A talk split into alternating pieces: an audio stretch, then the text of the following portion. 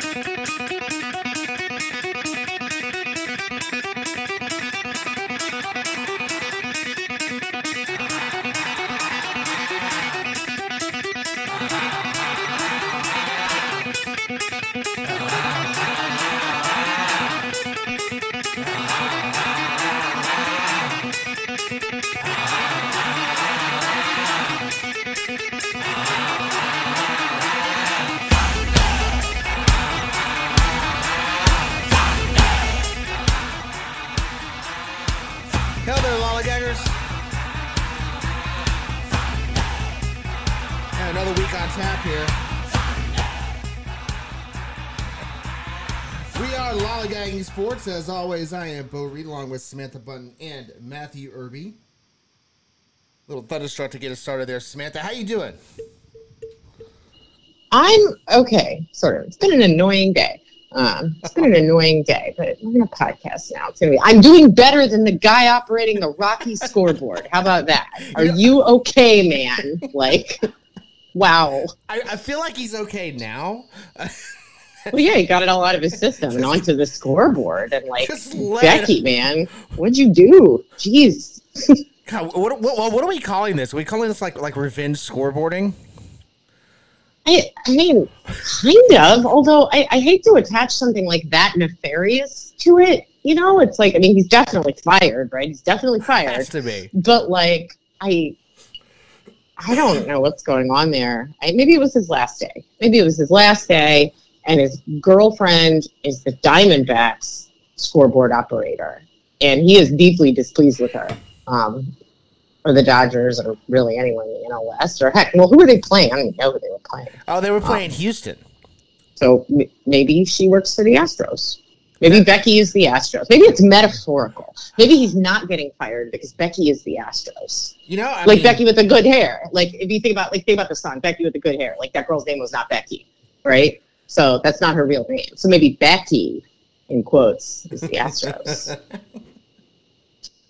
I mean, I'm buying it. I'm buying. it. Irby, how about you? Mm. Are you buying? I mean, I, I think so. And and just based off of uh, th- this person's uh, description of Becky, certainly fits the Astros, right? So I'm buying. Irby, how about you? I yeah no I'm I'm perfectly fine thinking that you know the the Astros first killed the soul attempted to kill the soul of many people so they're taking the heart as well. So yeah I, I, I feel as though they are lifeless souls and um, have you know like poor Becky. So yes I, I can totally see that Becky is the medical metaphorical version of the Astros. So yeah Becky he- the, the Houston Becky like this I mean, it's kind of poetic. The collapsed troll cave you call a chest cavity. I mean, it's it's not bad writing. It's not bad. No, it's really not. I mean, as like overwrought, like purple prose, like I am angry and I want you to know that I feel this in my soul. It's not bad. I have to say, it is not bad. It's not bad. Not bad writing at all. Okay, well, as much as I would love to talk about uh, John Doe and Becky, um, we, we, have to, we have we have other equally as hilarious things to talk about. So, Samantha, you want to kick off our baseball coverage for tonight? Yeah, I mean, let's let's talk about when you're your own Becky, right? When you're your own worst Becky. Oh no! Um, Tweedledee and Tweedledum update. Um, Mets of the West and, and Mets of the Mets. Let's let's check in with our guys here and see how they're doing. The Mets and the Padres for the uninitiated. um, Becky and Becky, self Beckying. Um, so uh, you know the Mets are 44 and 50. The, the Padres are 45 and 50 as of, Wednesday evening. Uh, they were both six and four in their last 10. But is anybody buying this? I mean, they're both fourth in their division. It, they look like they ought to be sellers at the deadline. I mean, I, I don't know that that six and four. I mean, is that the least encouraging six and four you've ever heard? Like, you got a lot of catching up to do, guys. Fourth place in your division, six and four ain't going to cut it, and I don't think you're going to be able to maintain that. But oh boy, the, these two, these two, Becky and Becky. You know, I. How many games did the A's win not too long ago? They they won like six or seven in a row. At least six. That's, yeah. that's how this six and four feels to me. Right. Yeah, It's yeah. It, it's very much. Oh, that's cute. Good for you. Now now you know you're going to revert back to being you. I mean, no, I'm not buying it. Yeah, I I don't know, guys. I mean, I, I think the real question is, what do you sell? Who do you sell? Well, you know, like I'm sorry. Go ahead. I didn't mean to interrupt you there. No, no, I was just gonna. I mean, I want to throw some out there. Tell me what you think. I mean, if you're the Mets, I mean, I'm sure you're trying to move like Carlos Carrasco at the very least, right? I mean, maybe, maybe you move Scherzer, maybe, Maybe, Um, maybe Verlander. I don't know. See, here's the thing, and this. I don't think. Yeah, like here, here, here's the thing, right? Like both of these teams, at least on paper, uh, this is something we've we've we we started with spring training with this, and we've we've said it throughout this first half of the regular season, going into the trade deadline. We've said it before. Um, on paper, there's a lot of talent on each of these rosters, but it's not working. Does does that hurt the trade value of some of these guys? Scherzer's not pitching like Scherzer. Verlander's not pitching like Verlander. I like Soto just now started hitting and is still not what he was a year ago. Like the fact that all these guys are playing together and they've been abysmally awful. Does that affect their trade value? I mean, if, if, if you got the Mets calling you, you got the Padres calling you, saying, "Hey, uh, you know, you need a bullpen guy. I got a bullpen guy." It's like, well, the bullpen guy's not working out for you, is he? I'm just curious. do either of them have any bullpen guys? I don't know that they do. Well, they, may, Um, not, they may not, but- but, but still, it's, it's but- the same thing across the board.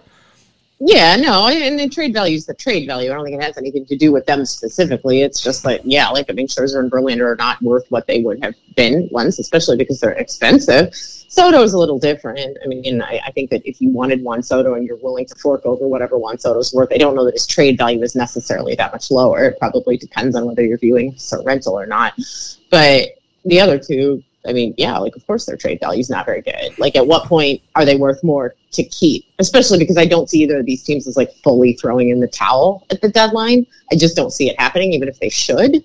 So, you know, I mean, at, at what point is the person worth more to your ability to continue pretending to compete than they are in trade value? Like you're gonna have to, you know how much freaking salary you'd have to eat to like move Scherzer?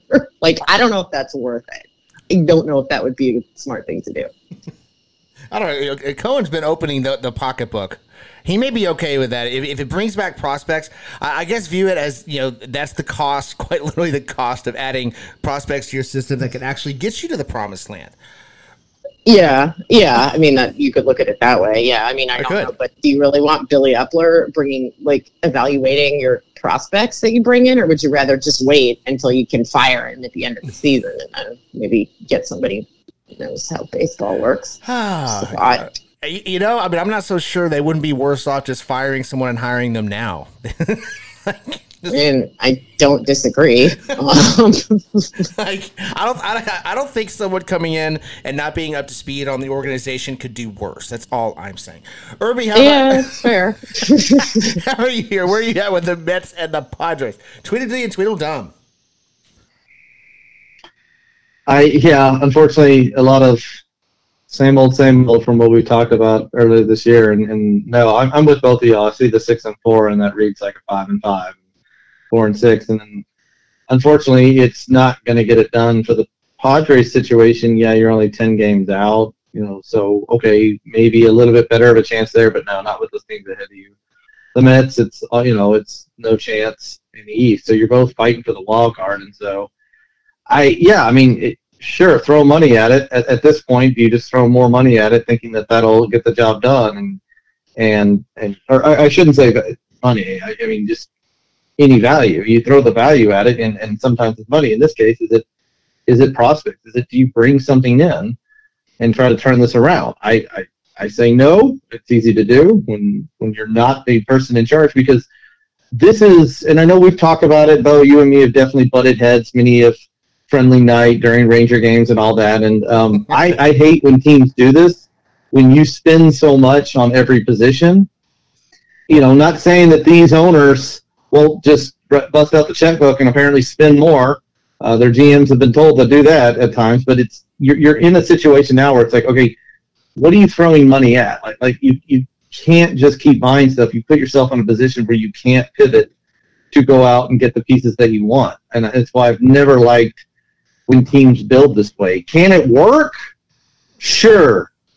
But unfortunately, we've seen this quite a bit lately. You know, I, I and it not to great success. I mean, to a degree, the Dodgers almost did it for a while, and then they got a little bit smarter and started using young talent mm-hmm. more and more. The, the the Padres, I I mean, my gosh, this is honestly, I the Padres, I half expect them to trade for Ohtani. Like like I mean, you've just done everything else here like like a fully like zero. If that happened, I, my shock value won't even register. To, yeah, that sounds they good. Don't yeah, have the prospects to trade for. I agree. I offer. That's not. I agree. it's the Angels, so I agree. It's no. There's nothing to offer, and and somehow it's gonna get like no, no. They're not gonna. Tony's not going to San Diego, and, and same with the Mets. Like, you know, it. This is the beauty of sports, and this has more to do outside of just baseball as well. Yeah, it looks great on paper. Like both of these teams, though you were saying it there at the beginning, like you've been looking up and down these rosters, and it looks amazing on paper. That doesn't mean it works. Mm-hmm. And that is where I, I, I mean, it's it's clubhouse, it's manager, it's so many other factors that it's just what makes sports so fascinating. Where you can take a payroll that's making less than three or four players on the Padres and beat them and beat them consistently and win games over and over. So I look, I, I both of these teams. No, you, you have committed so much in this direction that it, it is the fire sale. But as you both said, you know, because of the talent, because of that aging talent, especially for the Mets. I sorry, Mets fan, you, you you're not trading Verlander away and, and getting something amazing. Like like like we're we're not you're not getting top prospects. You're getting A ball. You're getting double A guys. So I I sorry, there's no good answer. I mean well, okay, there's no good answer that you want to hear as a Padres or Mets fan. There's there's an easy answer here. You will not be playing in October this season. This, these are not playoff teams. Mm-mm. Not going to happen. And I, I kind of want ESPN did like a 30 for 30 on the Mets and the Padres, the 2023 version, because as much as like you, you see something like really, really bad, you can't not look at it. You can't not watch it. Kind of like that. Like I, I would like to see like a behind the scenes documentary of these two teams and watch the train wreck with some popcorn. I, all right. Well, let's wrap this one up. Bo, just give me a real quick, like a yes or no. Though. Like we know they should sell, but are they gonna sell? You know, I I think they're going to try. They're not going to be successful. No, no. I said yes or oh, no. Yes Are they going to sell? Yes. yes. or no? Are yes. they going to sell? Yes, they're going to sell. Both of them? Yes. Interesting. Okay, because I don't think either one of them is going to sell. So let's see what happens. Okay. There's a good argument either way. There is. So. I'm also neither sells. Okay. Ooh. All right. Cool. Neither All right. Sell. So, okay. Interesting. All right. We will revisit this at the trade deadline. I'm an island by myself. All right. What else is on the docket there, Samantha? All right. Well, let's talk about somebody who's doing a little bit better. Um, someone who's conquered their Becky. Um, so, the, the, sorry guys, I can't stop. It's like the feral cats. I can't stop. It's gonna um, be a um, thing for a while. Yeah, we're, we're just gonna roll with this. Um, I need more information, Rockies. You owe me this. Like, you guys don't do anything interesting. Tell us the backstory. I demand it. Um, but let's let's stay in the NL West. So let's talk about about somebody who's not having a scoreboard malfunction or a you know that's the Westing. The Giants. The Giants have quietly put together a really good season. They're at 54 and 41 right now. They're a game and a half back in the West and a game and a half up for the first wild card in the West. So I mean, I, I, don't even want to ask you guys, are we buying the Giants? Because I think that we are.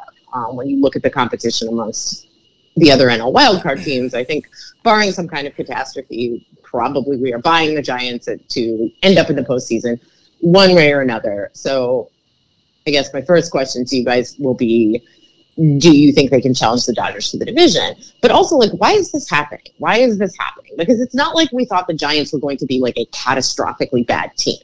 But we also didn't think they were going to be a particularly good team. I mean, I think we all agreed they were better than the Rockies, and, and I'm pretty sure a lot of us said they might be better than the Padres. which turned out to be true. Um, but, and it, there was some question, I think, about the Diamondbacks. But like, what is causing this? Like, how did this happen? Is it? I don't know. Like, how are they putting this together? Like, is this just like, is it the magic of Gabe Ka- Kapler? Is it because Gabe Yeah. Kapler is hot and also smart, which just makes him hotter? Like, Gabe Kapler, man. I've got to be really careful when I say yeah. I mean, yeah, like I'm not actually asking you to agree that Gabe Kapler is hot. Um, it is a contributing factor, though. Um, but is it like? But Gabe Kapler is smart. We'll all agree on that part of it. I will be the only one who says that makes him hotter. But I think we all agree that he is really, really smart, yeah. right? So, like, sometimes a manager can manage their team into something better than what it really is, and is it at least in part due to Gabe Kapler? And what else? You know, I, I think it absolutely is because of Gabe Kapler. And Okay, yeah. uh, th- this is what, his second managerial job, right? Yes. Yeah. And his second year with the Giants? Yes. Yeah, So, and he, he really seems to have come into his own. Um, now, now, obviously, he's got you know he's got to guide this team into, into some championships to really get that that nice pedigree. But he's got he, he's of all the young managers out there right now, he's got the best shot, I think. At, I agree. at reaching at reaching that level. Uh, it, and I think they absolutely can. I mean, look at what's actually going on right now in the National League West. Okay, you, you- you've got Arizona, who's had a rough rough stretch. They're three and seven in their last ten. The Dodgers and San Francisco. The Dodgers finally put it together and start winning games. They win eight of nine, and the Giants have matched them. The Giants have now won seven in a row. They're both eight and two in their last ten games. So, so not only did the Dodgers finally hit their level, the Giants hit their level at the same time. So, I, I it's going to be a three-team race. I don't see Arizona going anywhere. A, a bad week is a bad week, but it's a three-team race. The Giants are going to be right there. I don't think there's. I, you can make the argument for any of the top three in the National League West for winning that division. An argument can be made for all three of them. I like the I. Giants better than the Diamondbacks. I do. But that being said, I think the Dodgers have a lot to worry about. They've got two really good teams right nipping on their heels. Yeah, I agree. I, I think any of these three teams. I mean, we're I think we're fading the Diamondbacks a little bit, which which makes sense, right? They're they're young. They're they're a little bit inexperienced. Nobody expected them Mm-hmm. to be here, but but I do think you know there's still a pretty good chance we're going to see. Like I'll tell you what, I'm not buying is Miami. So I still Mhm. think there's a pretty good chance we're getting three wild cards, or excuse me, two wild cards out of this division. Like right now, I think I'm Philly, San Mhm. Francisco, Yeah. Arizona. That's where I'm at right now. So, you know, we may see three playoff teams out of this division. I don't think any of them are going to be Tweedledum. So, Yeah. Irby, how about you? Oh, I'm definitely buying Giants. Uh, this is this has been fun to watch. Uh, this is the a, a great start, second half of the season coming out. I mean, Pirates, sure that that's easier, but they've gone into Cincinnati this week and just taken care of business. One of the hotter teams in baseball. So, I this is what you know. It's kind of a a, a different version, um, and it only happens in odd years. We are in an odd year, but the Giants are kind of like the Cardinals in this way, where they uh, they show up, and if you stick, if you let them stick around, I, this team gets the job done, and and and that's what we're seeing here with this Giants organization because it, it is a lineup. I, I I'm not going to go through the, the the offense and the pitching stuff, but it is definitely a, a cast of characters here of names that we are not expecting, names that you're not punching uh, on your All Star bracket, you know, things like that when, when you're voting for that. But but it's a group of guys that are getting the job done, and I I, I enjoy watching it. I mean, it seems like this happens all the time with the Giants. Um, one of the better teams on the road as well, and they're proving that right now. So, yeah, I, I expect because of the pitching staff that that is that is rotation and bullpen that we're going to see a couple couple more bumps in the road the rest of the season, but like, like you said, as we sit right now, you're a game behind uh, the Dodgers, and you're sitting in that wild card spot. So yeah, I, I like what's going on in San Francisco, and uh, not betting against these guys. Nope. Me either. Samantha, anything you want to add to that before we- we move on to the next one? are they buyers at the deadline? I mean, I, I want leave Ohtani out of this because we're going to come back to that later in the show. We, Yeah. we will talk about this. But other than are they in the Ohtani market? Are they buyers at the deadline? I think they are. I think they'll buy something. I think, yeah. I mean, you got an opportunity to not only make the playoffs, but to topple the Dodgers and win the West while you're at it. Yeah, I think you're a buyer. Mm-hmm. I agree. You know, now. Yeah, I agree too. This is a this is a buying organization, um, mm-hmm. and and what's yeah. around them too. You know, it's well, we'll uh, get to the Arizona one shortly, but yeah, I, I'm buyers here with the Giants. Yep. All right. Well, we are unanimous on that one. See how that shakes out as well. All right. Last thing. Um, so I think it's time to visit the. You know, we've talked a lot about the new rules and what they're, what's working and what's not, and there were a few we had to wait on. Um, and, and one of those was the new shift restrictions, where we needed kind of you know half a season of data before we could really say you know, is this working? Who's it helping? Who's it hurting? And the results have been kind of interesting. So I, I thought we should look into this. Mm-hmm. So generally speaking, BABIP is up seven points um, on typically shifted players in general. So that's like back to 2018, 2019 levels. It's not terribly notable more important, I think, is that BABIP is up 36 points on pulled grounders and liners from left-handed hitters. Mm-hmm. So I, I, think that's probably where you know we're really seeing that. Yeah, this actually is making a difference. Um, however, it's not always helping the people you think it was going to help, and in some cases, there have been some people who are actually doing worse, uh, who we thought might benefit from this. So. Um, if you look through the most estimated hits gained due to shift restrictions, the person who's actually benefited from this the most is Jose Ramirez. He has 14. So that's interesting because he's a switch hitter and was not somebody who was frequently shifted on. So so that's interesting. Behind him, Jarred Kelenic at 13. I, I, have some questions about whether that really has anything to do with the shift or if that is just that he has improved overall. Mm-hmm. Uh, at number 12, Josh Naylor, Kyle Tucker, Anthony Santander. And number 10, Anthony Rizzo. There's your first guy who we had talked about as potentially a, a great beneficiary of this, as well as MJ Melendez. Number nine, Bryce Harper. And at number eight, here come a few more that we thought we would see Cody Bellinger mm-hmm. and Corey Seager. They each have eight uh, over the estimate as well as Jason Heyward, Adley Rutschman, Shohei Ohtani, and you think that's the shift? I do. Um, and Ryan McMahon. So Seager has the highest BABIP of that group of those on those pulled grounders and liners. So, so that's sort of interesting because there, there are certainly some people in that group who we thought would be helped by it, uh, but there are some people missing from that group who we thought would be helped by it, as well as some people included in it who really, I mean, Jose Ramirez is leading this, and he was really not a person who was harmed by the shift particularly. So it seems to me that this helps good hitters. Uh, maybe Anthony Rizzo accepted, um, but this helps good hitters. Um, you know, Josh Naylor too. You have to wonder, like, did he just kind of figure out how to hit left-handed pitching? That may be a very real part of this. Um, but then we look at, you know, who's it not helping as much? You know, then you've got kind of like Benintendi, Matt Olson, um, Juan Soto at five, Joey Gallo at three. There's another guy who we thought was going to be, you know, one of the greatest beneficiaries of this. And then you have the people who's really not helping at all. You know, Max Muncy at two, Max Kepler or I'm sorry, at minus two. So he's two behind actually where he would have been a year ago. Max Kepler at minus one, Kyle Schwarber at zero, Luis Arraez at minus one, although that feels a bit silly to me because he was barely shifted against a year ago, just 2%. So those are interesting. And then, of course, we have the disaster folks. Jeff McNeil, minus seven.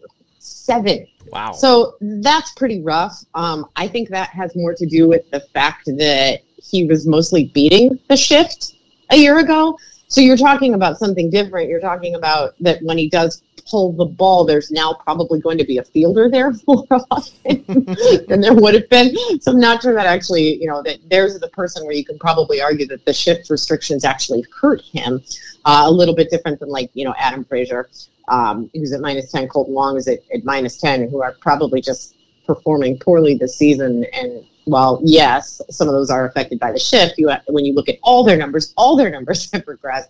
So I'm not sure that's what that is. But in any event, some of it is a little bit predictable. Some of it may be a little more surprising, eh, particularly when we look at the people who it either isn't helping at all or isn't helping very much. I mean, Gallo's the one that really sticks out to me. Um, you know, that this is, looks like it's barely helping him at all.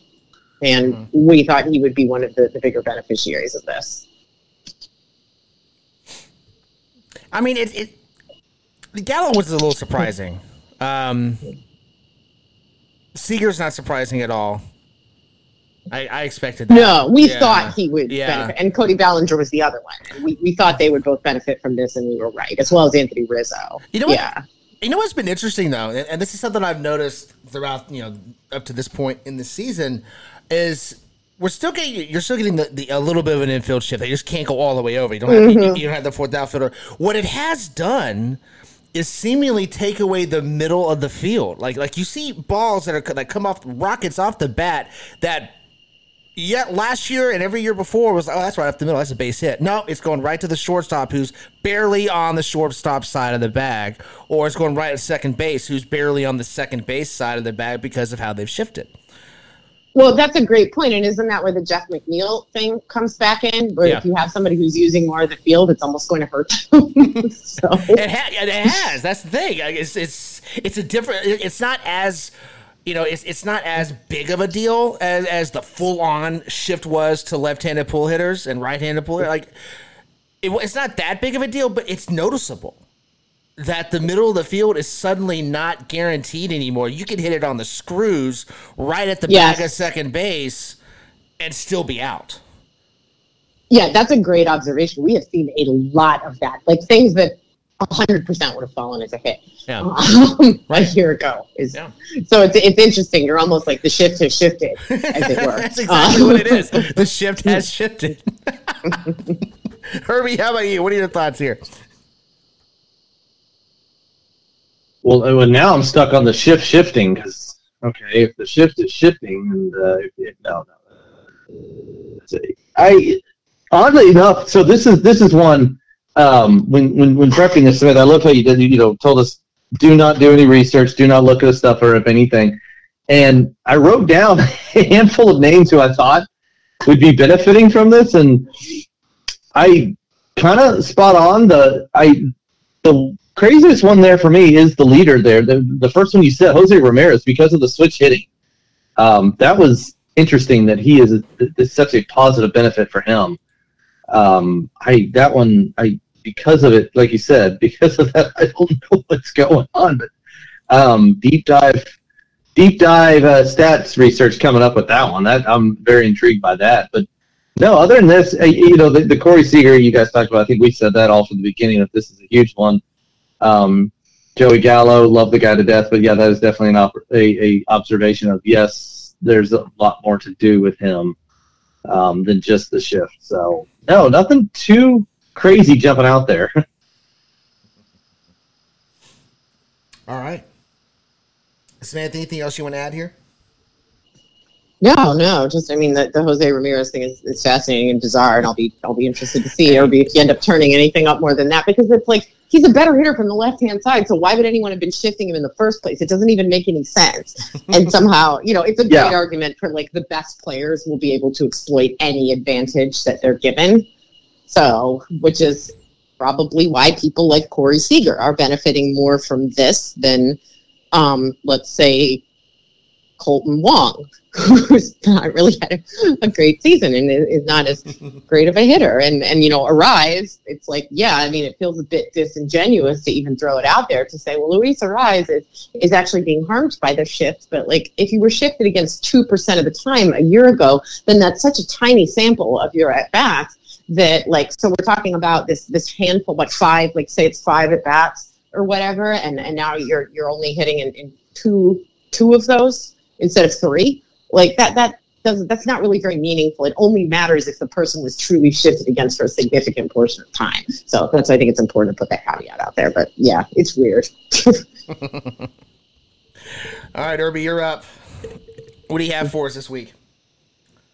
Well, the first one, jumping jumping us back out there to the uh, the, the NL West. Um, we, we briefly mentioned the uh, those Diamondbacks, and, and not not really a check in with the team, but more of you know where where are they going? This is kind of a check in of where they're at as an organization because they've been building this thing. They've gone through their rebuild. They've shipped off shipped off some of their really good talent and brought back prospects, and now we are seeing it. We we are seeing the fruits of that this season, and it's an Arizona team that this was not the season. This was not the year to go for. This is not the year to go, you know, play for a division win, play for a World Series. Like like nothing about this Arizona team makes you think, yeah, these guys are going to be playing in the World Series. But with that said, this is an Arizona team that absolutely can make the postseason. And, and kind of what you pointed out a minute ago is that we, you guys think that they will hold on to that final wild card spot, which I, I agree with.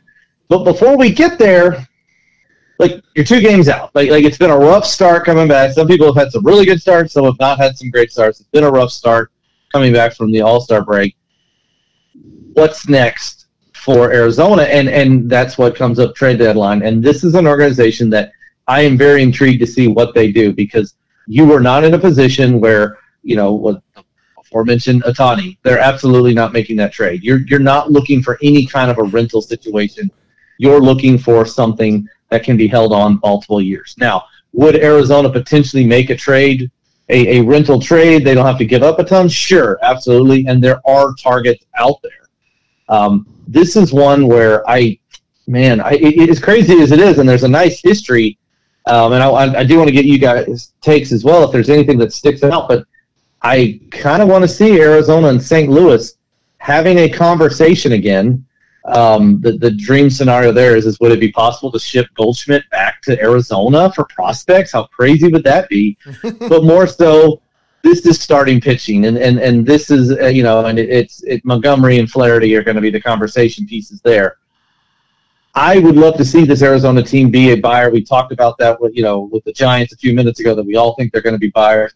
I think Arizona needs to do the same, though it will not be the same.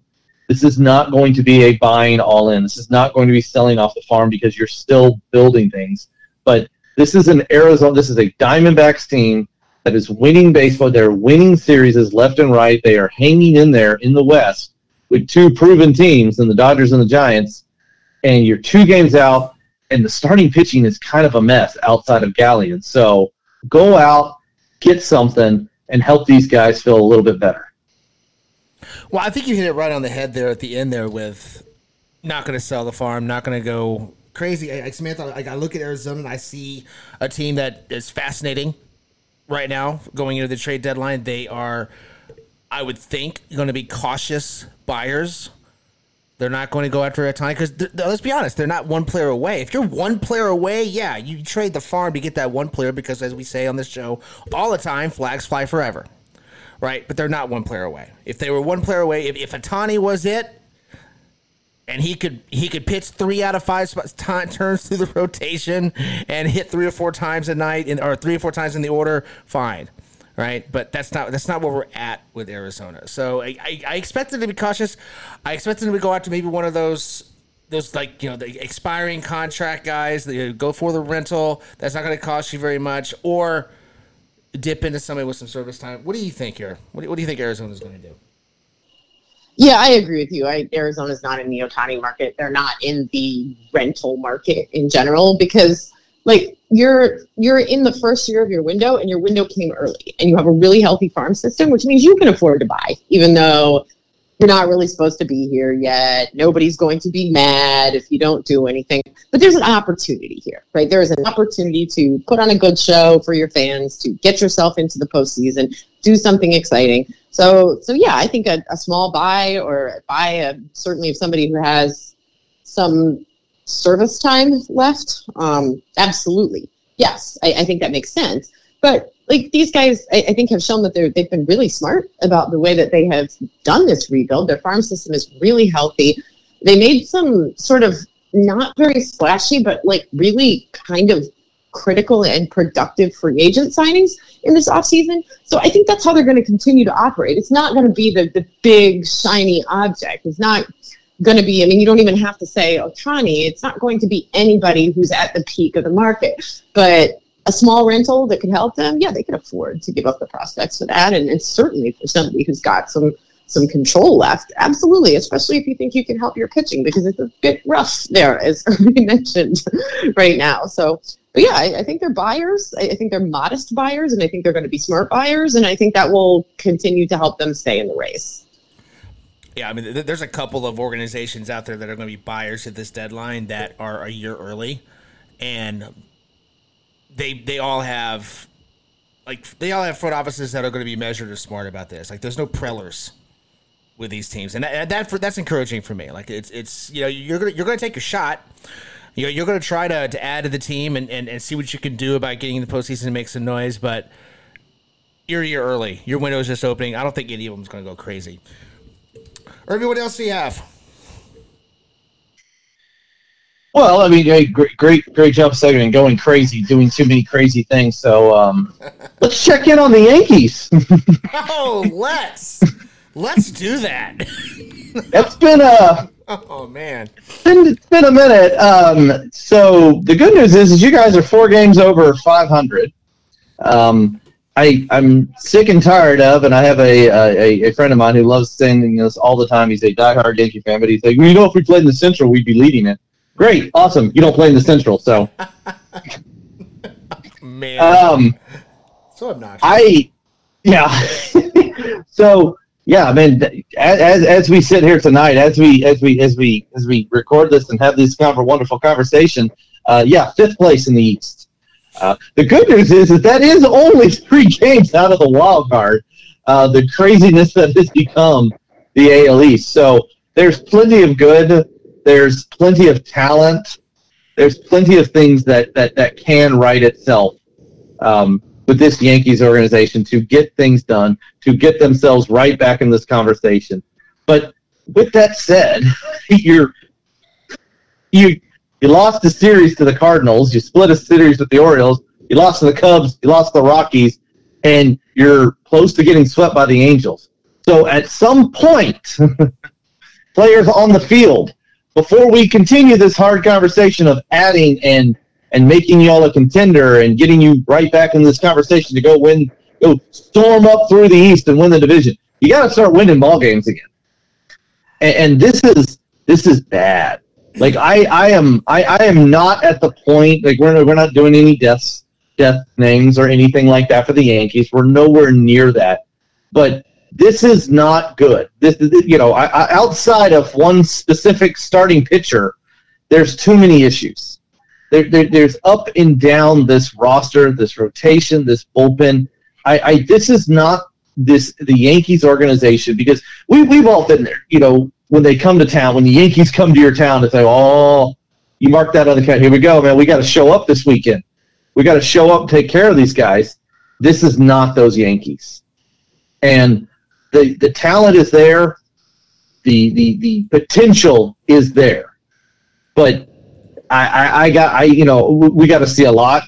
I got to see a whole lot here before any kind of move because all that said, all, all these things going, I think these guys are going to be buyers. I really do see them doing something, uh, adding to this roster. But you know, I, I, again back to the one that we said. I don't see it being the Ohtani situation because that real quickly I'm going. Okay, so does that mean that at some point you're going to have Stanton and Judge in the outfield while Ohtani DHs when he's not pitching? Yeah, that's not going to work out. Like, but there are additions. There are things that can be done to improve this team. But I, I don't know. I, I don't know where you guys sit with this, but I, this this is not intimidating. This is not the intimidating Yankees roster that I, I just don't see this team storming back up and taking it from well now the Orioles, but the Orioles and the Rays. You know, Samantha, there's I don't think there's a single thing, not even Ohtani. I don't think there's a single move that the Yankees can make that's going to solve the one fundamental problem. Eh, they can't win without Judge. I think that's it exactly. What's the move you're going to make? What are you going to do to fix this? There's not a move. There's not three moves no. that's going to fix this. Hmm. So I think that, like, look, part of it is like the Yankee mystique being confused with reality because the Yankees really have not been a scary team for probably more than 10 years. So um, it's just not the reality that we live in.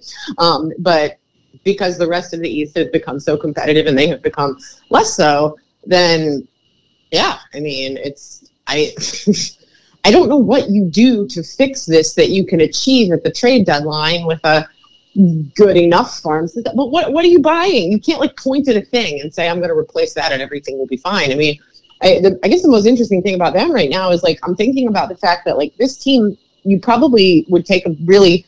I'm not saying they're not going to buy. They're absolutely going to buy. They're the Yankees, of course. They're going to buy. But wouldn't it make more sense under the old playoff format if you were the Yankees to go for it? Because when you had that one game wild card, like you just throw Gerrit Cole out there, he's been lights out, Mhm, right? mhm. Like you don't have that anymore. Like I, yeah, could you win one game and at least get yourself into the next round? Absolutely, you could. Can you win a series? I, who's going to finish the rest of the games? It's, is, is Gary going to throw three times? I don't think so. So you're going to find that many pitchers? Like I don't think so. So I just I don't know what you buy here to fix this. But are they going to buy? Yeah. And also, like, are they a playoff team? Even I don't know. At this point, I don't think so. I don't I don't know. think it's impossible, but at this point, I would have to say no. Like gun to your head right now, are the Yankees a playoff team? I'm gonna go with no. I don't think What would you say? no, Yeah, yeah, no. I think Boston's a playoff team before the Yankees. I agree. Right? I agree. You got the Yankees here. They're sitting here. Their run differential is plus twelve, Well, and that's and that's Boston's a better team right now. and that's and, that's before Rodon gave up six in his start today. This is Wednesday. We're recording Yeah. Wednesday. It's like, Yeah. come on, the Twins have a better run differential. The Angels, who's smoking on oh, this God. week, the Angels, who's smoking this week, had the same plus twelve run differential. I mean, this is where we're at. Yankee fans, the Phillies are at plus thirteen. They're going to be better than you by the end of the night. The Cubs, I, I'm sorry. I I can't let it The go. The Padres that have a better one. the They're getting beat up by the Angels. Like, can we just stop and think about what that means? The Angels. right? The, the, Angels, the Angels who always find a way to lose, even when Ohtani goes four for four with five home runs. yes. right? Like, come on. The Angels, who were dead, done for the season three days ago. The Yankees have single-handedly Still brought are. them back to life. Nope. Nope. nope. Yeah, no, the that's Angels true. are just taking them down with them. yeah. oh man, the, the Angels are three and seven of the last ten. Two of those wins have come against the Yankees. So take that for what you will. no, like there, there's there, there's there's nothing the Yankees can do. Like this this season, they, like, like I'm tempted to give them a death code name. I'm really tempted, but I'm not. I, I will restrain myself.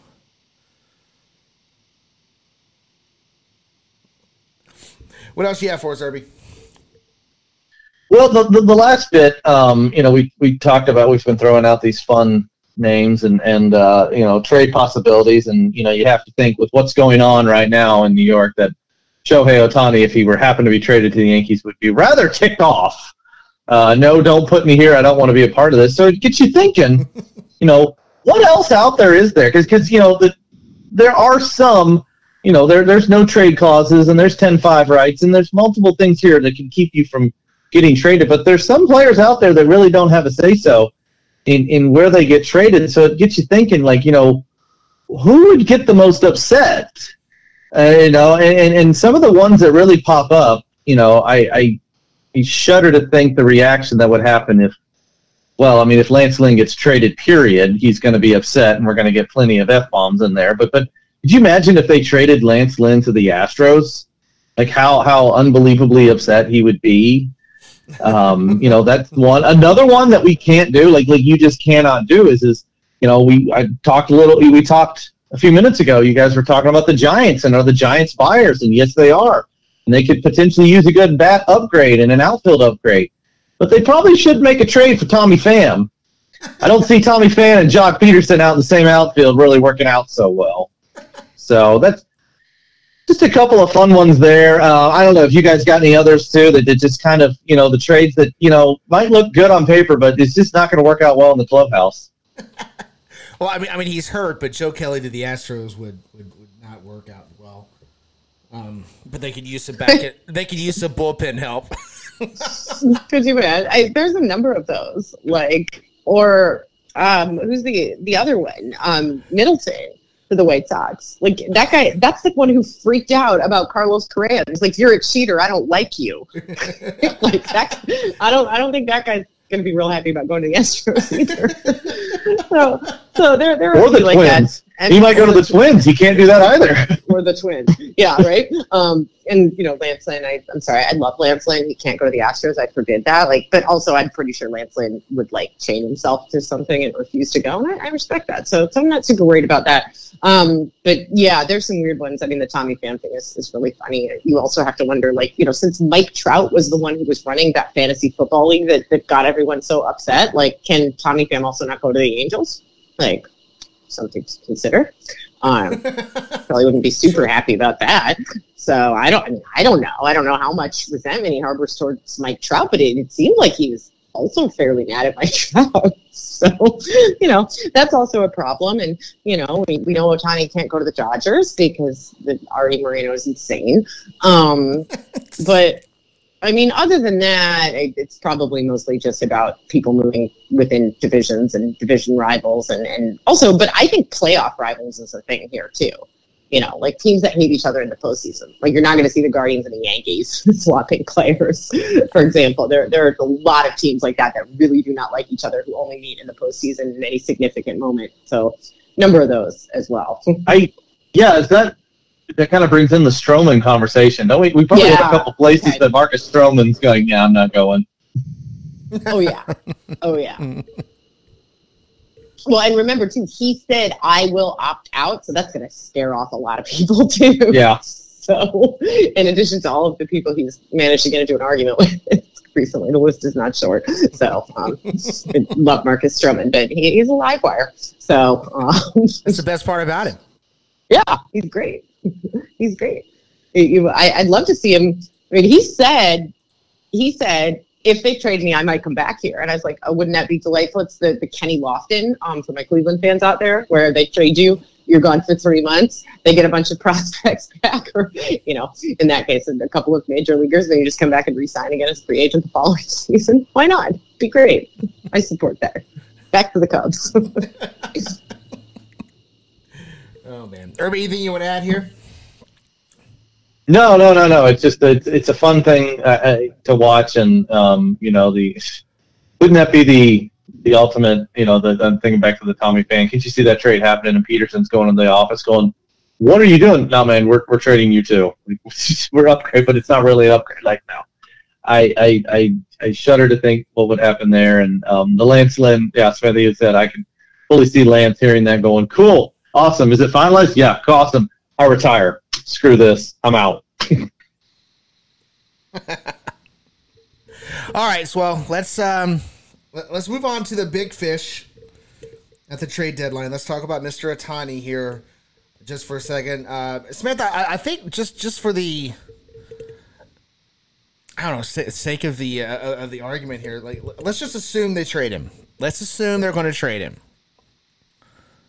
What could you possibly get for Ohtani that makes that makes it? Well, we're talking a once in a century talent. I mean, this is this is the ultimate lose lose situation for the Angels, which of course tells me that they're going to somehow still screw this up and not get the proper return. Which I'm not sure what the proper return even is for a guy like Ohtani. What do you think the Angels will do here? Well, I think we should start by saying the reason we're saying let's assume they'll trade him is because I don't know about you guys, but I don't think they're going to trade him. Like that's that's my take. I'm like 30 70 on it. right Yeah. now. I don't I don't think they trade him. I think they're going to sit on this. So that's the first thing. But okay, but like for the sake of conversation, if we're saying they trade him, I don't know what do you it would be different if he had a year of control left. Then it would be like almost like no one can pay this. There is no one who can pay it. Mm-hmm, mm-hmm. But because it's a rental, a very brief rental, and I think we're assuming that the team that's going after him here is not necessarily going to be the one who signs him. Um, exceptions to that being like the Giants, the Mhm. Mariners, maybe the Yankees. That's probably about it. Mhm. I don't think the Yankees are going to be willing to pay. Um, Boston's definitely not going to be willing to pay. And so that really just leaves, since Artie has announced that he will not trade with anyone who is too close to him geographically, because he's insane. Because the Dodgers would have been the thing that made the most sense. They could afford to give up the prospects, even just for a rental. They could also reasonably expect to re sign him.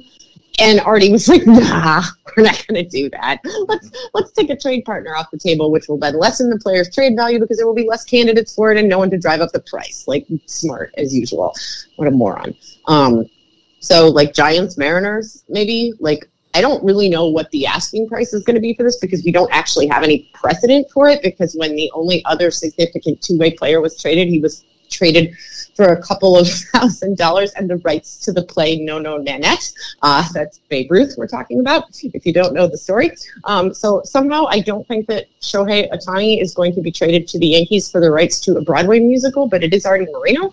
so I don't know that I would say there's a hundred percent certainty that that doesn't happen. But but I mean I don't even know. Like to me, it's like who even has the the pieces I, I don't know. It's it's tough because as you have pointed out previously, having the pieces to conduct this trade properly as befits a rental of Ohtani's skill is a lot different than those same parameters, but make it the Angels. Like somebody might have what they ask rather than what he's actually worth. Yeah. So. Oh, that's that's exactly what will happen if they trade him. Yeah. And, so, and, and, what I've actually found rather interesting is the more it's mentioned, the more the angrier Moreno gets. So I'm like, let's keep talking yes. about it because it's just hilarious yeah. watch him get all red. yeah, which makes it even less likely that they'll trade him. Yeah. Like it's just going to get dumber and dumber and dumber, and then you're going to get nothing. yeah. Uh, well, you're not going to go to the playoffs, and you're an idiot. Um. well, it, it's, and it's also two different conversations in a way because, like, Minasian would absolutely trade him. Mm-hmm. Mm-hmm. Absolutely. I agree. Him. I agree. Right? Because he'd like to keep his job or get another one someday. Yes. Yeah. You know, yes. I always feel bad this time of year for Nation because you know Moreno gets in the way. Right? Oh yeah, yeah. you no, this is not Perry. It's not Perry's. Yeah, it's, it's not no. his fault. No, and I always feel bad for the guy because he gets blamed for it because he's in mention. No, you got a, you got a really bad owner that's going to sit here and, mm-hmm. and, and, pitch a hissy fit last second. Like, like they could get a King's ransom, Moreno's going to say no. But I think to answer your question, it has to be a team with, with a top five farm system, and you have to go to that team and go. Your top six prospects. There is no give me, give me, you know, give, let me pick out of a list. That's no, your your top six. Okay, but the only team that actually has a top five farm system that would be willing to trade for Ohtani is the Dodgers, and right. Artie said no, which is why so they was, can't trade him. Which is why that was so dumb, right? Because now you've you've just eliminated your only viable trade partner, so now you can't trade him, which is probably what I already wanted all along. So, but that's here we are. Um, I mean, that at least I, for me, that's that's where it, where it should be. It's like it, it is your top six. There is no mm-hmm. there is no ambiguity. There is no negotiation. Your top six prospects. Yes. Right? Not not one and two and then sprinkle in seven, eight, and twelve. No, your top six. Draw the line. That's that's where it is. But again, Irby, finding a trade partner is not going to be easy and probably well, pretty well downright impossible. And even then, even then, that's that. That's the scary part here. Is like even then, is that really enough for a guy like Ohtani? The top six is that enough? That might not be enough. No, it's not. And that's why I, I again, and, and, I will engage in the conversation, but I'm I'm in the same ballpark as Samantha. This is this trade's not happening.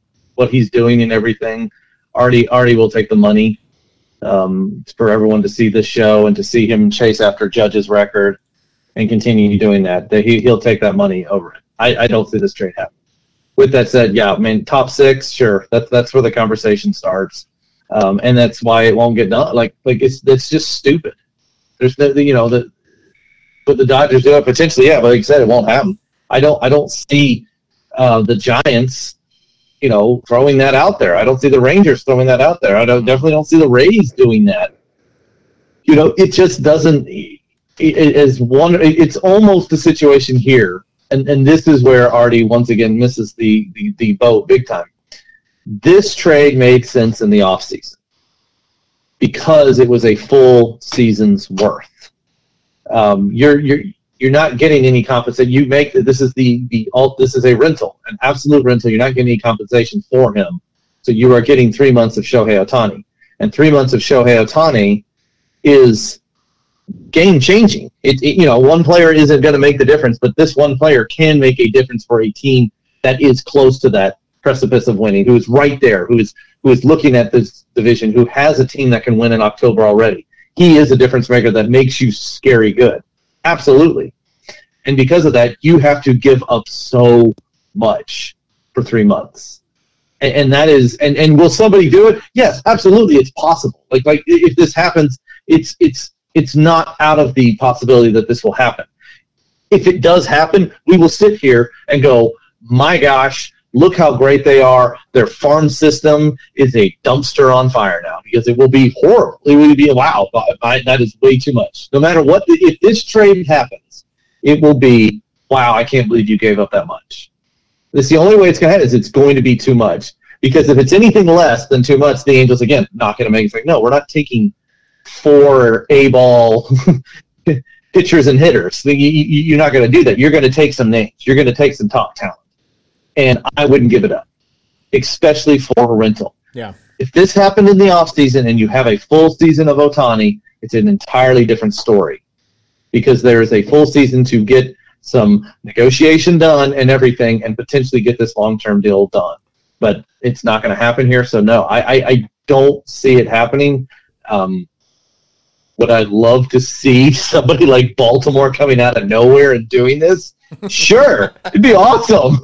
like, like it'd be fantastic to see Baltimore just out of nowhere with what's going on in the East, and then I, I, I uh, partially to have them make that trade would be great, but two to see the scramble that would happen at the rest of the teams in the division of like, holy crap, Ohtani is now with the Orioles. Oh, I'll tell you what, though, just PSA to those teams out there that could potentially do this. If you do do this, don't give us this malarkey about well, we're gonna, we think we can, we have a really good shot at signing him, but no, you don't. So stop. You gave up your farm for three months of it for Ohtani. Just leave it at that. Would you give up your top six prospects for Ohtani? No, because I wouldn't. I mean, I would. However, I no. would give up my top no. ten prospects for like six years of Ohtani. But see, the problem is, is that's never on the table. Yep right? Because yeah. he's just a free agent where you can get him for free. You can get him for nothing but cash. So yeah. plenty of people are going to Can I, Samantha, can I flip that to you? Mm-hmm. Would you give up your top six prospects for an entire year of Ohtani? No. No. I wouldn't either. No. Hmm. No. You want to know why? Because I know how that movie ends. I will go back to the 1997 Indians and tell you that the best team in baseball the best team in the World Series, the one that was one play away from winning it. How is Ohtani going to help me there? Is he going to go out there and rip the ball out of Jose Mesa's hand and say, "Don't worry, dude, I got it. I'll just throw this last pitch," like some really weird, like Waxahachie swap type of thing? How's that going to work? Like shit happens in the playoffs, man. Mm-hmm. It's not worth it. It is not worth giving up six prospects, 10 prospects, whatever, for one year of any one guy because the weirdest possible thing could happen. You could be cruising the whole way, you could be one guy away. Uh uh-uh. uh no way. Yeah. Absolutely not. yeah. And this is actually what makes what Moreno has done absolutely just more bonkers. Taking out the one team that could absolutely pay in terms of the prospects and would do it because they do have the money to sign him and they are on the West Coast. I'm talking about the Dodgers here.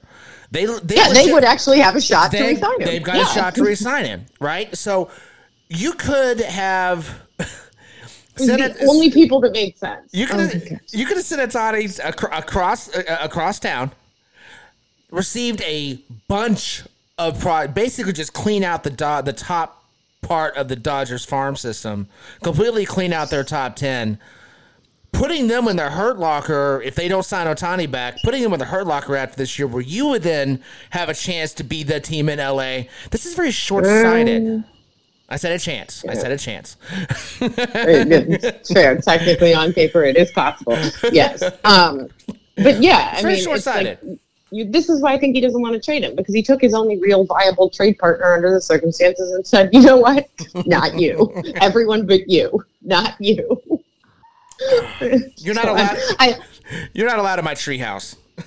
I, oh my god, what a dope! What a dope! Although, I mean, I have to say, Ohtani to the Orioles would be awesome. It'd be awesome. Oh, I would be Kenzie. so, and I would love that. Although I don't know that I want the Orioles to do that because that would really hurt their farm system. I don't want that for them. I would Um, but it would, it would be cool. I would prefer to not have Jackson Holliday in the AL West, but uh, Uh, yeah, yeah. but at the same time, Ohtani hitting at Camden Yards, yeah, that that would be nice.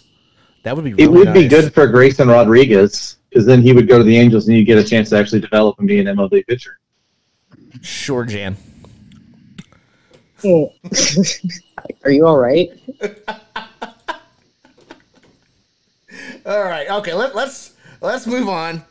For the record, I don't think they trade him either, but that was a fun conversation. All right. Uh, let's have some more fun here. So I was perusing a nice little article about old ballparks because we all know how much this panel loves old ballpark stories. Uh, I found one about some interesting little quirks with some of these old stadiums. I thought I should. We all know about that. You know, the Monument Park used to be in the field of play in center field, 460 feet away, so not many people could reach it. But if you did, that was a small problem. Um, we know how the Astros they, they did their little ode to Crosley Field with their hill in the in the field of play in the outfield and a and a, and a, and a flagpole. But there's some others. Uh, the 10 foot overhang at Tiger Stadium, Samantha, I, f- I completely forgot about the 10 foot overhang at Tiger Stadium, all because, all because they wanted to add some more seats to the outfield in Detroit. This is, of course, the old Tiger Stadium. We're not talking about Comerica. This is the old one. I yeah, this was weird. Um, I this is like, and we this is one we actually remember, right? So, which is also because a lot of these are really old. Yeah, right. So this is this is a, a slightly more modern park, you know, sort of like well, we all remember Tal's Hill as well, but yeah, this was weird. Um, it sort of looked like I don't know. I mean, I live in New York. There's a lot of scaffolding around, mm-hmm. right? Like when you're on the sidewalk, you have to walk under the scaffolding, and you know, if you move into a new building, you have to ask, you know, hey, are you planning on doing any work anytime soon? Because you might end up with like scaffolding right in front of your window, which is like a creepy because there's work people right outside your window, and also you, you know, that's what you're going to look at for the next, you know, year and a half or whatever. That's what that thing reminds me of. It's like when somebody just sticks the scaffolding in front of your window without asking. It's like this thing was hanging out over the field. What could go wrong? Why? Oh my gosh. Yikes. Yikes. And also an eyesore. That thing was an eyesore. The it entire- looked horrible. the entire stadium was an eyesore. also true. I, I was about to say something super mean about Detroit, and I'm not going to do it. Um, I'm not going to do it. Here's another one. Here, here's a fun one. Um, the Phillies, you know, a long time ago, back in the 30s, played in a place called the Baker Bowl. Uh, down the lines, down the line, down the right field line, uh, was 280.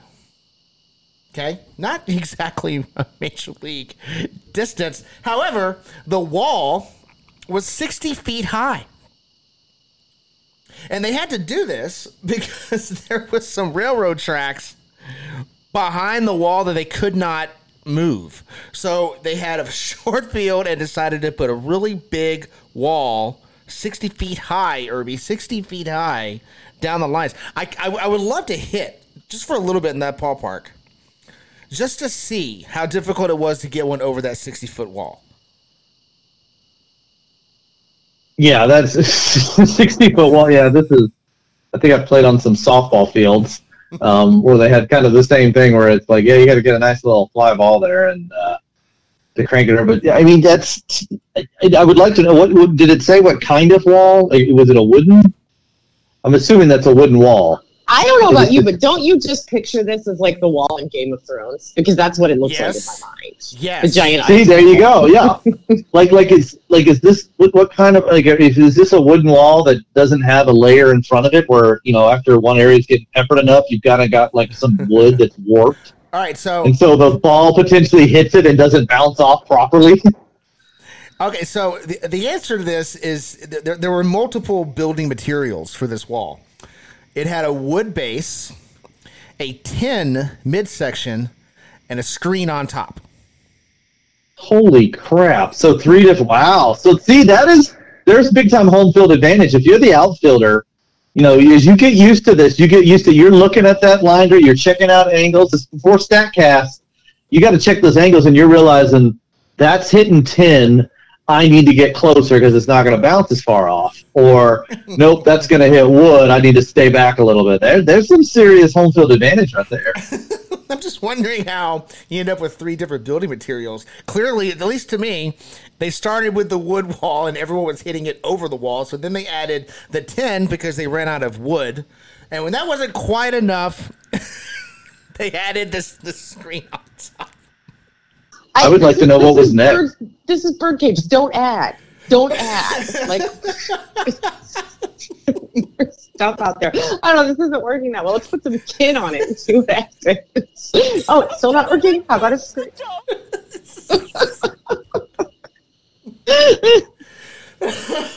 oh man. Uh, okay. All right, so I have, I have another one, Samantha. This one's for you because I think you would appreciate this one uh, wholeheartedly. Uh, so, uh, the first ballpark for the Washington Senators burned down. Okay, so they had to build a new stadium uh, called Griffith Stadium. Uh, nice looking ballpark, you know, for, for that era. You know, it had had the outfield seats. You know, nice little single deck stadium around. But when you look in center field, you'll notice that there's a corner in center field, a wall like, cornered of a wall in center field. Now, I'm not talking about the weirdness that is Fenway. I'm talking about an actual like corner in the middle of center field. Well, it turns out that when they built the stadium one family refused to sell their property. So that corner wall in center field is around the property line of that family. So on the other side of this wall, you have an oak tree and a house. I this is so great because like that family is me. Like, isn't it everybody's life dream to live in the ballpark? Like, I don't know what like weird things you fantasized about like as kids, but like a lot of like my like imaginary life had to do with like a scenario where like I was invited by the then Indians to move into the suites at the ballpark.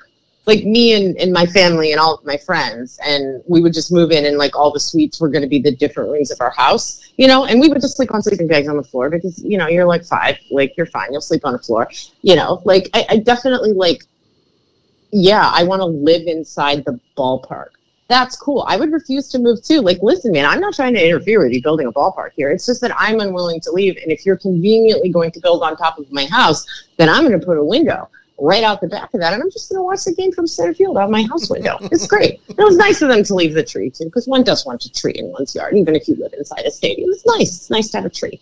So, yeah, no, this is that is me. I am that family. I would refuse to leave. I have to build around me, man.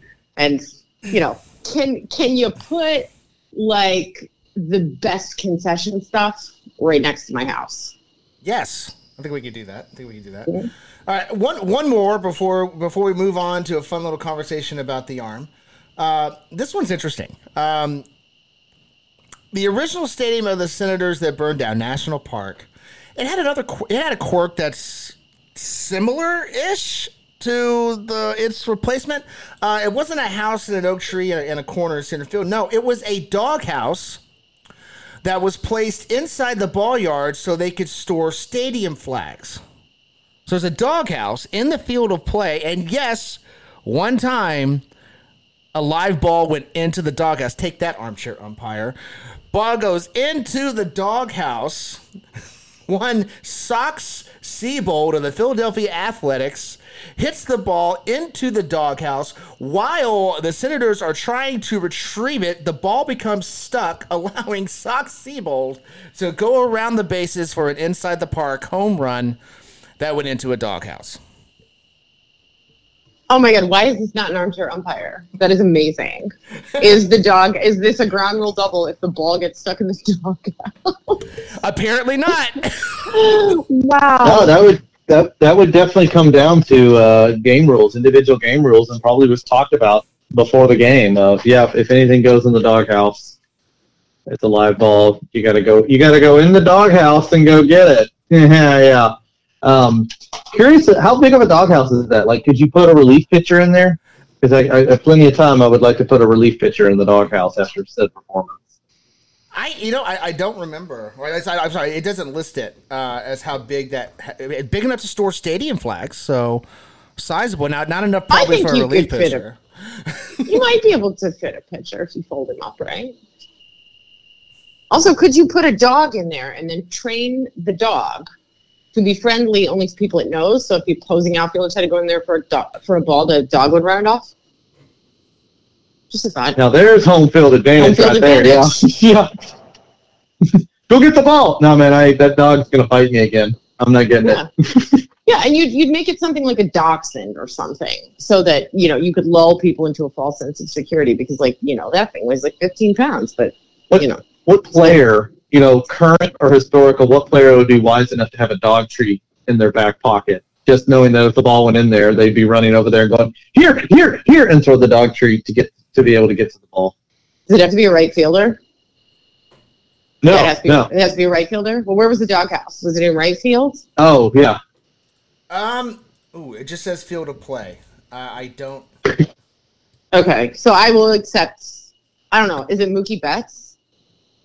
I can see Mookie Betts. I can totally see Mookie Betts taking a dog treat out there, or somebody. No, no. You know what? It's Aaron Judge. I said Dachshund. He owns a Dachshund. Right field. It's Aaron Judge. There you go. I mean, he's not going to fit in the doghouse because he's like 300 feet tall. But like he could, or he could be like, "Listen, I know you're kind, dachshund. Yeah. I have one at home. This is what mine likes, and you know, get the ball back." So, it's Aaron Judge. If he ever gets healthy again, maybe we'll try this. I don't know. I think he's had. An, I think he's had enough of outfield objects, but you know. Hey, well, there is a long, weird history of Yankee pitchers being injured. Remember when David Cone got bit by his mom's dog and had to miss a start? So you know, maybe the, the, dog bite thing might not go over that well with the Yankee fan Been there before. Uh. All right. one more before we get to this week's armchair umpire, although it's going to be tough for Irby to top that one. All right. Uh, so I wanted to chat here uh, about Mr. Drew Rasmussen uh, for uh, the Rays. He's having UCL surgery. Now it's it's not Tommy John. This is the internal brace. So I thought this was a good opportunity uh, to talk about this and, and, and what the, what the differences are here. So Samantha, help, help me walk through this. Now it's it's Tommy John's of course replacement. They, they take they take a tendon from somewhere else on the body, usually the wrist or behind the the, the hamstring, and replace the UCL, the torn UCL, replace it with another tendon, and course, rehab and whatnot. A year and a half later, you're fine in most cases.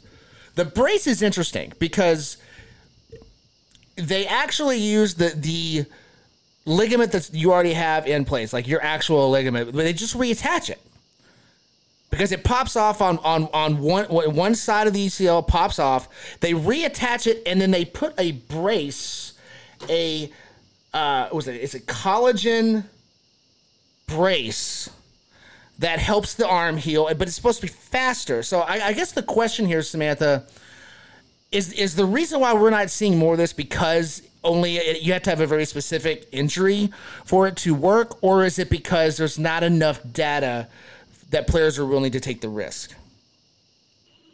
I'm going to say probably both because we really don't have enough data on this, and it's mostly been high school players who've undergone the procedure thus far. Yeah. So I don't know that that's necessarily the data set you're going to like trust for this, but a lot of it too, like you said, is because this isn't necessarily going to work for every Tommy John candidate. But I mean, you're shortening your recovery time. I mean, you, you can throw in 10 weeks right after this, yeah. as opposed to six months that's a huge, huge reduction in in time. And it's because I mean the, the big problem with this, right, is like the reason it takes so long to heal is because there's no blood supply mm-hmm. to the new tendon. But this thing is made of collagen and it also attracts collagen. Like right. your own collagen that's already in your body, mm-hmm. it attracts the collagen, which allows it to build faster, and then it builds around the brace and you have the added benefit of having the original tendon in there, which is more likely to heal both correctly and faster. So yeah, I mean, it's you want to say yes, this is the miracle cure, but like you said, I don't know if we have enough data on it yet. although it seems promising. I do think it's promising. The bigger problem is going to be, I think, that there are going to be people whose arms are not in a you won't be eligible for it. Yeah, but it does. I mean, it's like you just said, it, it shaves the time because Tommy John is, is what three months. Mm-hmm. Three months before you can even pick up a baseball. Well, yeah, and six months before you can throw. Right, Yeah. six months before you can throw, and a year before you can even think about a bullpen. Right, but with, with Mm-hmm. this and the brace, at least the early returns so far, the brace has provided more stability for the elbow, which I find fascinating. Right, like that. That's the part of this that's interesting to me, is that that little piece right there. Like like this this brace actually provides more more stability to the elbow than just swapping out the ligament. Which makes sense if you think about it. Yeah. Because you're adding collagen and you're also then attracting more to the areas, the whole area is solidifying essentially. I guess what we don't know, I mean, this will be, well, here, this will be the question, right? Is part of the problem with Tommy John, especially if you have it young, is you're going to need another one. So Right. the question here is we don't know yet whether if you do this, if you're just fixed or if you'll have to do it again, or if it'll only work once, and then you would have to have the traditional form of Tommy John. Or, you know, we don't know that. We also don't know what the long term effects are of the brace in the body. Not that I think it's, you know, it's not going to poison you and kill you. It's collagen. It's not like that. It's more a question of like, at what rate does it deteriorate? Does it Mhm. then cause the actual UCL pieces that were there to deteriorate faster? So far, we don't think so, but we don't know. It hasn't been long. You know, and and that's the problem because it's so new. I mean, we're talking about a Yeah. few years. Like, it's going to be a while because we do need to have. Unfortunately, for the guy that this happens to, but we need we need it to fail and and figure out where they go from here. Is it is this full on Tommy John? Do they try the brace again? These are all questions that we can't answer until unfortunately someone snaps their brace off. Right. Well, yeah, yeah. And then, yeah, I mean, is it worse to snap the brace or is it better? Yeah. You know, and it's like, so, okay, so then let me throw a question back to you and we'll throw this to Irby as well that, like, okay, so is this something then that you, if it's your only option, if they're telling you this is going to be better for you or you're getting so old that you would run out of time before you could recover from normal Tommy John, I think you do it, right? Because it's not going to kill you. You know, nobody's like chopping into your brain or your spine. Right, yeah. Like, right? Like, there's medically, there's not a lot of risk. But I think if you're young, I, I don't know why you would try this. Mm-hmm. You know, like because we just don't know. If it's kind of like your last chance, then yeah, why wouldn't you do it? Like that, you would try it, right? So, I mean, would would you? I would think. I mean, I, I well, I you know it, it- that's a really difficult question to answer because like if it if if I felt confident, like fully one hundred percent confident it would work, I would try, I would try it. But I, I think what you also have to factor in is you know Tommy John. The first Tommy John was in the seventies. There's been s- Yeah, uh, like, yeah. like, like like the advancements on that particular procedure are so off the charts. I mean, surgeons can almost do them like like they're doing LASIK corrective surgery now. It's just muscle memory for them at this point. They do so many of them, right? This is new. It has the the, the, methods have not been tried, not necessarily tried, but like like they, they haven't gone through the trials that that the regular Tommy John has. So that would give me a little bit of pause. But let, let's bring Irby on this. Irby, what do you think here? Would you get the, the, the Tommy John brace if you were a candidate for it? I get the conversation, Samantha, what you were what you were pointing at of if you are near the end of your career, if this is the the last opportunity.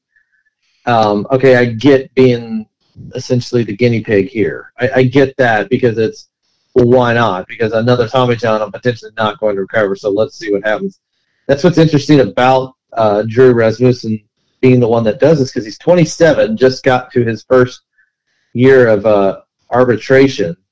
So this is a young pitcher um, who's still got plenty of time, you know. And, and, and again, this will be fun to watch. It, you know, everybody's watching this. This is this is not just Tampa Bay watching this rehab. Everybody's going to be watching this process because, yeah, it, what what ha- does is this something where it it's going to be fine, like you're saying, Bo. The, the the initial returns are great, boom, boom, awesome. But once you start putting more and more pressure on it, does it deteriorate quicker or slower. You know, I what happened? I mean, I'm getting desensitized here because I'm I, y'all are talking about this as we go through it, and, and, and all I can Samantha, you back me about this. I, I all I see is tire degradation in, in like Formula One. Yes. Okay, the tire's dying quicker or or not. You know, it's like like and and but it's not. We're not talking about a tire. That's a t- that's a that's an object. That's a tire. This is a human body. This is a person. This is an arm. And and like you said, this isn't something that's going to kill you or anything like that. But it, I, I a step like this, you know, because it, I see can already see how this plays out is if this becomes that bridge, if this this significantly reduces the time and and and and you can perform longer with this type of injury, like does this become the preemptive surgery? Do we start seeing 16 year olds being told by their dads that you're going to go get this surgery now? It's going to hold you till you're 24, then you get again at 24, you miss the age 25, and then you're able to pitch from 26 to 35. Like, is that what we're going to see? I, I don't know. I, I again, very little data, lots of time before we find out what this what returns we're going to have. Well, there's a less nefarious question that relates to that too, because Irby, I think you're right. I think there's a very real danger of that happening. But does this also mean all the avoid surgery guys mm. will have it? Yeah. Yeah. Also, one more thing I have to to mention this. Um, okay, so Bo, you mentioned we've had a long time to like perfect the actual Tommy John mm-hmm. surgery, right? So yep. we know exactly how to do it so that ultimately it does not harm anything that is fundamental to your ability to pitch. This brace, we don't have much data on this. Like, is there a chance, and it could be different for every person, but depending on what your motion is like, is there a chance that this thing puts a tiny little hitch in your get along? And it might not be everybody, might just be certain people, the way they move their arm, that all of a sudden you would have to completely change your delivery because your arm will no longer do it. Yeah. It's a possibility. Absolutely, it's a possibility. Especially if the surgeon's not that great. Um, so, I mean, I know they have the best surgeons in the world and everything, but it is a new procedure, and we don't necessarily know what the right way to do it is. Yeah, you know. Yeah. So yep, and you know one more thing before we before we get into armchair umpire here, but like all it takes is one failure. Like like Tommy John, what is it? Ninety percent. Samantha's like yeah. about 90 percent successful.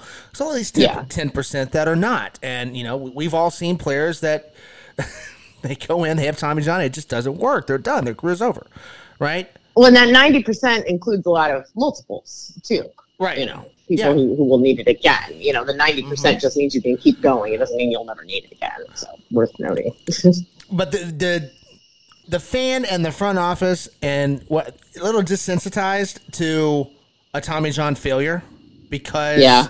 right one of these pops one of these one of these braces goes the wrong direction there's going to be a stigma on it and that, that stigma is going to it's going to affect contracts.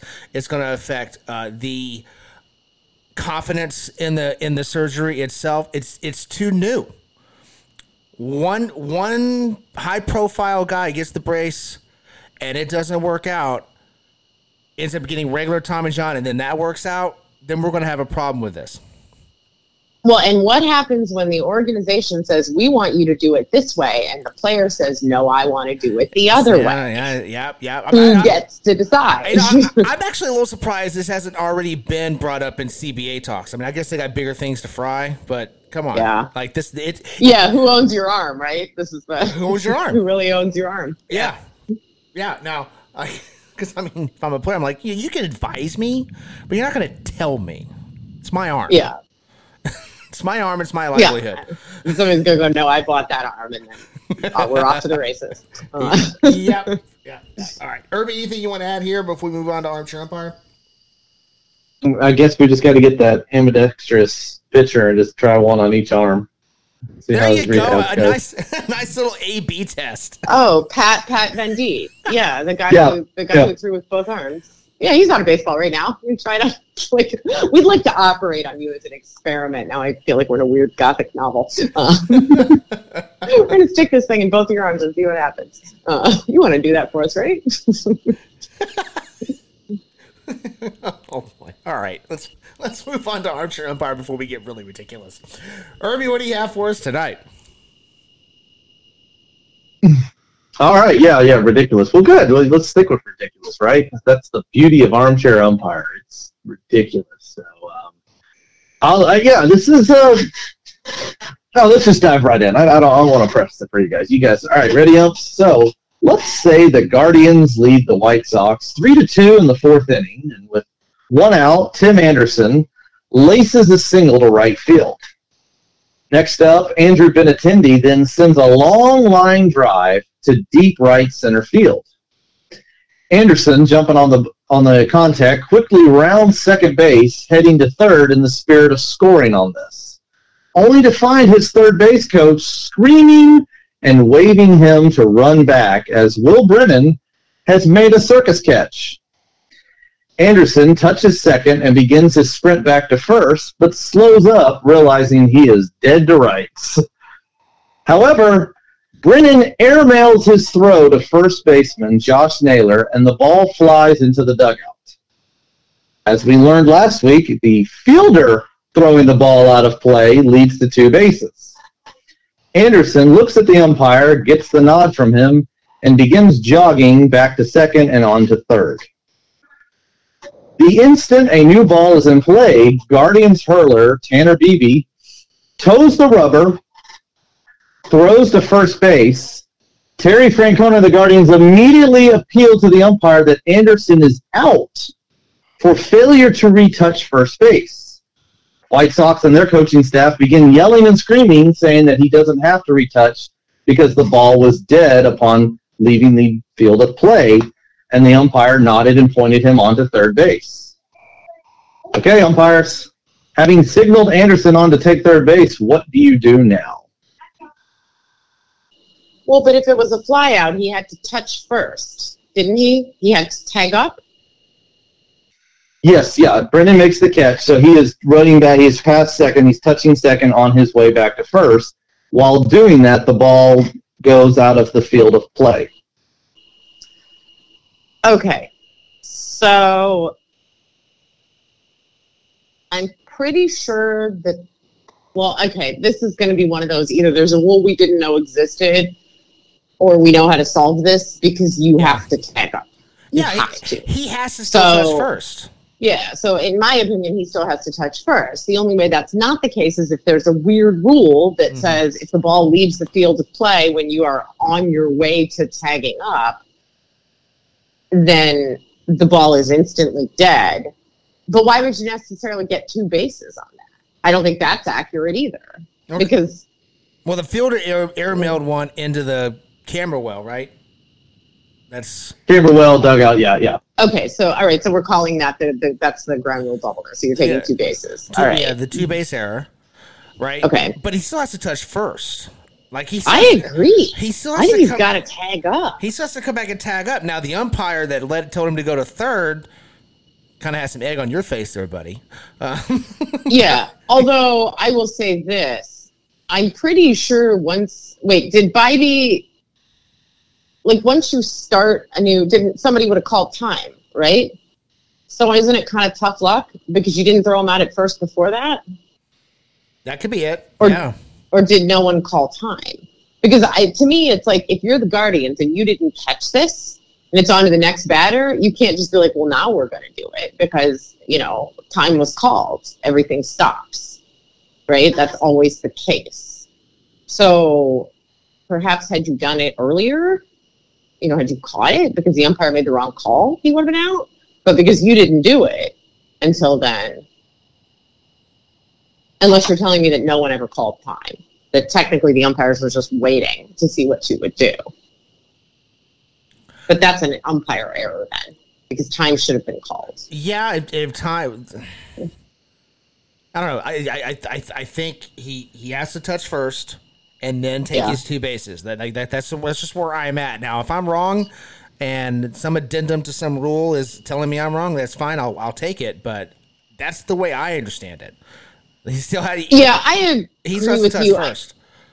Yeah, I think. I mean, I think the the correct way to play this, or at least the way that I think you want to play it, and I do too, is that if there's a rule about where he's at and where when the ball goes out of play, we don't know what that is. So we have to act on the information that we do know, which is that you have to tag first before you can advance. So if we're wrong, it's because there's something that we couldn't have known. So we want to stick with the answer that at least logically speaking meets what we know, right? Mm-hmm. Mm-hmm. Okay. Yeah, I agree. I agree. All right. So All right. you had to tag, so you're out, basically. Yes. All right, Irby, that's our final answer. Could you imagine if right now, if I use the term like umpires balk, how quickly you guys would kick me off the show? You or would- something like that now.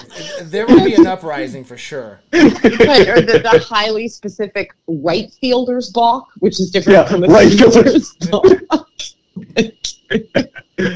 Uh, no, you guys, well done. Good job. You got this one. You did not fall for any of the Yeah. traps out there or any things that really doesn't matter. Um, it is odd um, in the visualization of this that of the runner while returning to first, while it's happening and the ball goes out of play, it is a dead ball. But that runner is still responsible for taking, touching first base before moving on because moving to second, moving, getting the two bases from first to third. Oddly enough, that is not a requirement. You could potentially stay at first. You could just go to second. That is just that is a basically a gift. You are given two bases, so the runner actually does not have to take those bases.